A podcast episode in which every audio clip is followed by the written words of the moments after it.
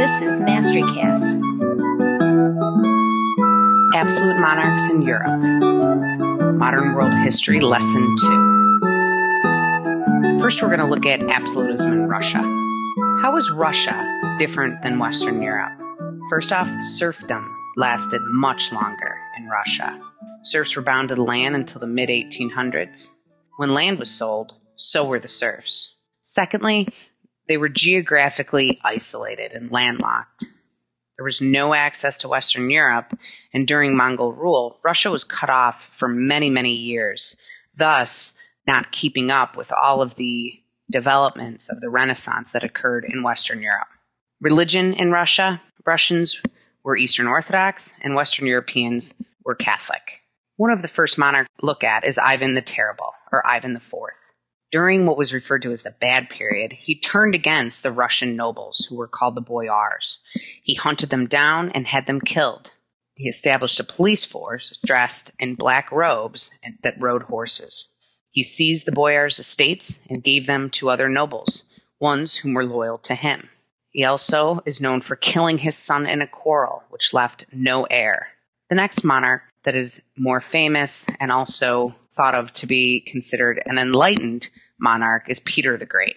With regards to religion, Peter brought it under state control to have more power and oversight over the church.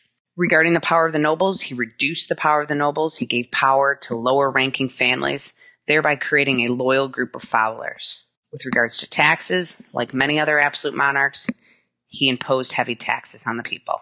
So, what made Peter the Great great? Peter the Great is most known for westernization. Westernization is very similar to what we refer to as modernization. This is bringing Western customs and techniques to Russia. Examples would be introducing potatoes in their diet. He started the first newspaper. He gave women status in society. And his famous trip called the Grand Embassy Tour was when he visited Europe because he recognized that there was a lot of learning that needed to take place if Russia was to basically catch up with the rest of Europe. Upon his return from the Grand Embassy tour, he ordered the nobles to dress in newer, more Western fashion, among other things. Peter is also known for gaining access to Europe. Peter fought Sweden for a piece of the Baltic coast. 21 years later, Russia was able to sail down the Neva River to the Baltic Sea. He renamed this city on the sea to St. Petersburg.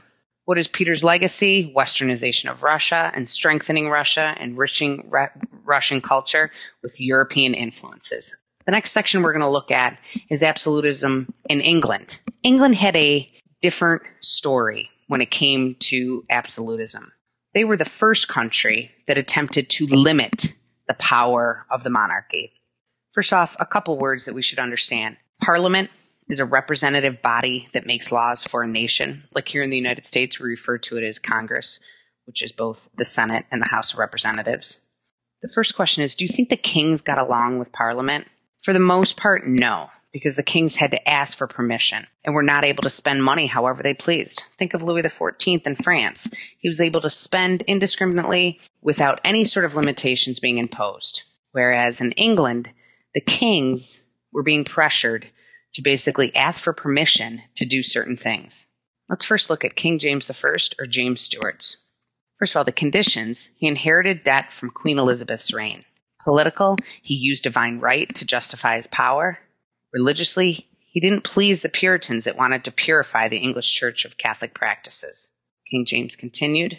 He fought with Parliament over money for expensive wars and extravagant living. He made the Puritans resentful as he would not institute the reforms in the church, a major turning point in English history. Let's look at Charles I. He dissolved Parliament. He didn't want to have anything to do with it, thereby creating a negative relationship.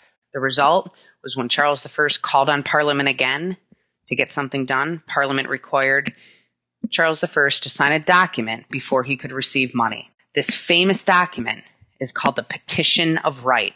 This document limited the powers of the king. It said the king would not imprison subjects without due cause. King would not levy taxes without parliament's consent. He would not allow soldiers to be held in private homes during peacetime. and he would not impose martial law during peacetime. Now, the question is did everything change because of the Petition of Right? Unfortunately, no. Yet it made it clear that law was higher than the king, and so it eventually had an impact. It was a first step in the path towards democracy. What caused the English Civil War? The Royalists, or the Cavaliers, those who were loyal to King Charles, were the Anglicans, versus the Puritans, who sought to purify the church and they were very much supporters of Parliament. The result, due to the strong leadership of Oliver Cromwell, the Puritans brought Charles to trial for treason and he was found guilty and executed. Why is this so significant? Never before had a king been put to death by his subjects. This, again, is a major turning point and lessening the power of absolute monarchs in England. What was the result of Cromwell's rule? He established a commonwealth, which is a representative government, meaning a step towards democracy. Unfortunately, Cromwell never abided by the Constitution and ruled as a military dictator. He promoted Puritan morality, so he made the Puritan supporters very happy. However, he did favor religious toleration, except for toleration of Catholics. This is the legacy of England. Cromwell died in 1658. What came after Cromwell's rule? A period referred to as the Restoration. Charles II took over. Just as Cromwell took away a lot of the fun things in English society, Charles II restored the theater, sporting events, dancing, etc. Charles II is also known for installing a famous law called habeas corpus, which is incredibly influential in our society, in American society today. It was a law that gave every prisoner the right to appear before a judge. The result prisoners could not be held indefinitely and held without trials. This is a huge step towards limiting the power of kings. What came after Charles II's rule? There was no real heir, therefore, brother James was sought to inherit the throne. The Whigs opposed James, and the Tories supported him. The Whigs and the Tories are the first political parties of England.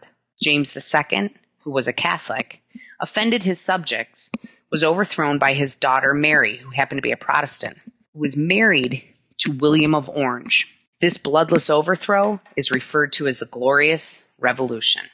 What was the result of William and Mary's reign? England became a constitutional monarchy. A constitutional monarchy is a monarchy with a king or queen which is limited by law. So it limited the power of the king. Parliament drafted the Bill of Rights in 1689. The Bill of Rights indicated that there could be no suspending of Parliament's laws. You couldn't just dissolve Parliament when you didn't agree with their decision. There could be no levying of taxes without consent, no interfering with freedom of speech, and no penalty for a citizen who petitions the king. And lastly, the establishment of the cabinet system. So thanks for joining us. This concludes Absolute Monarchs in Europe, Modern World History, Lesson 2.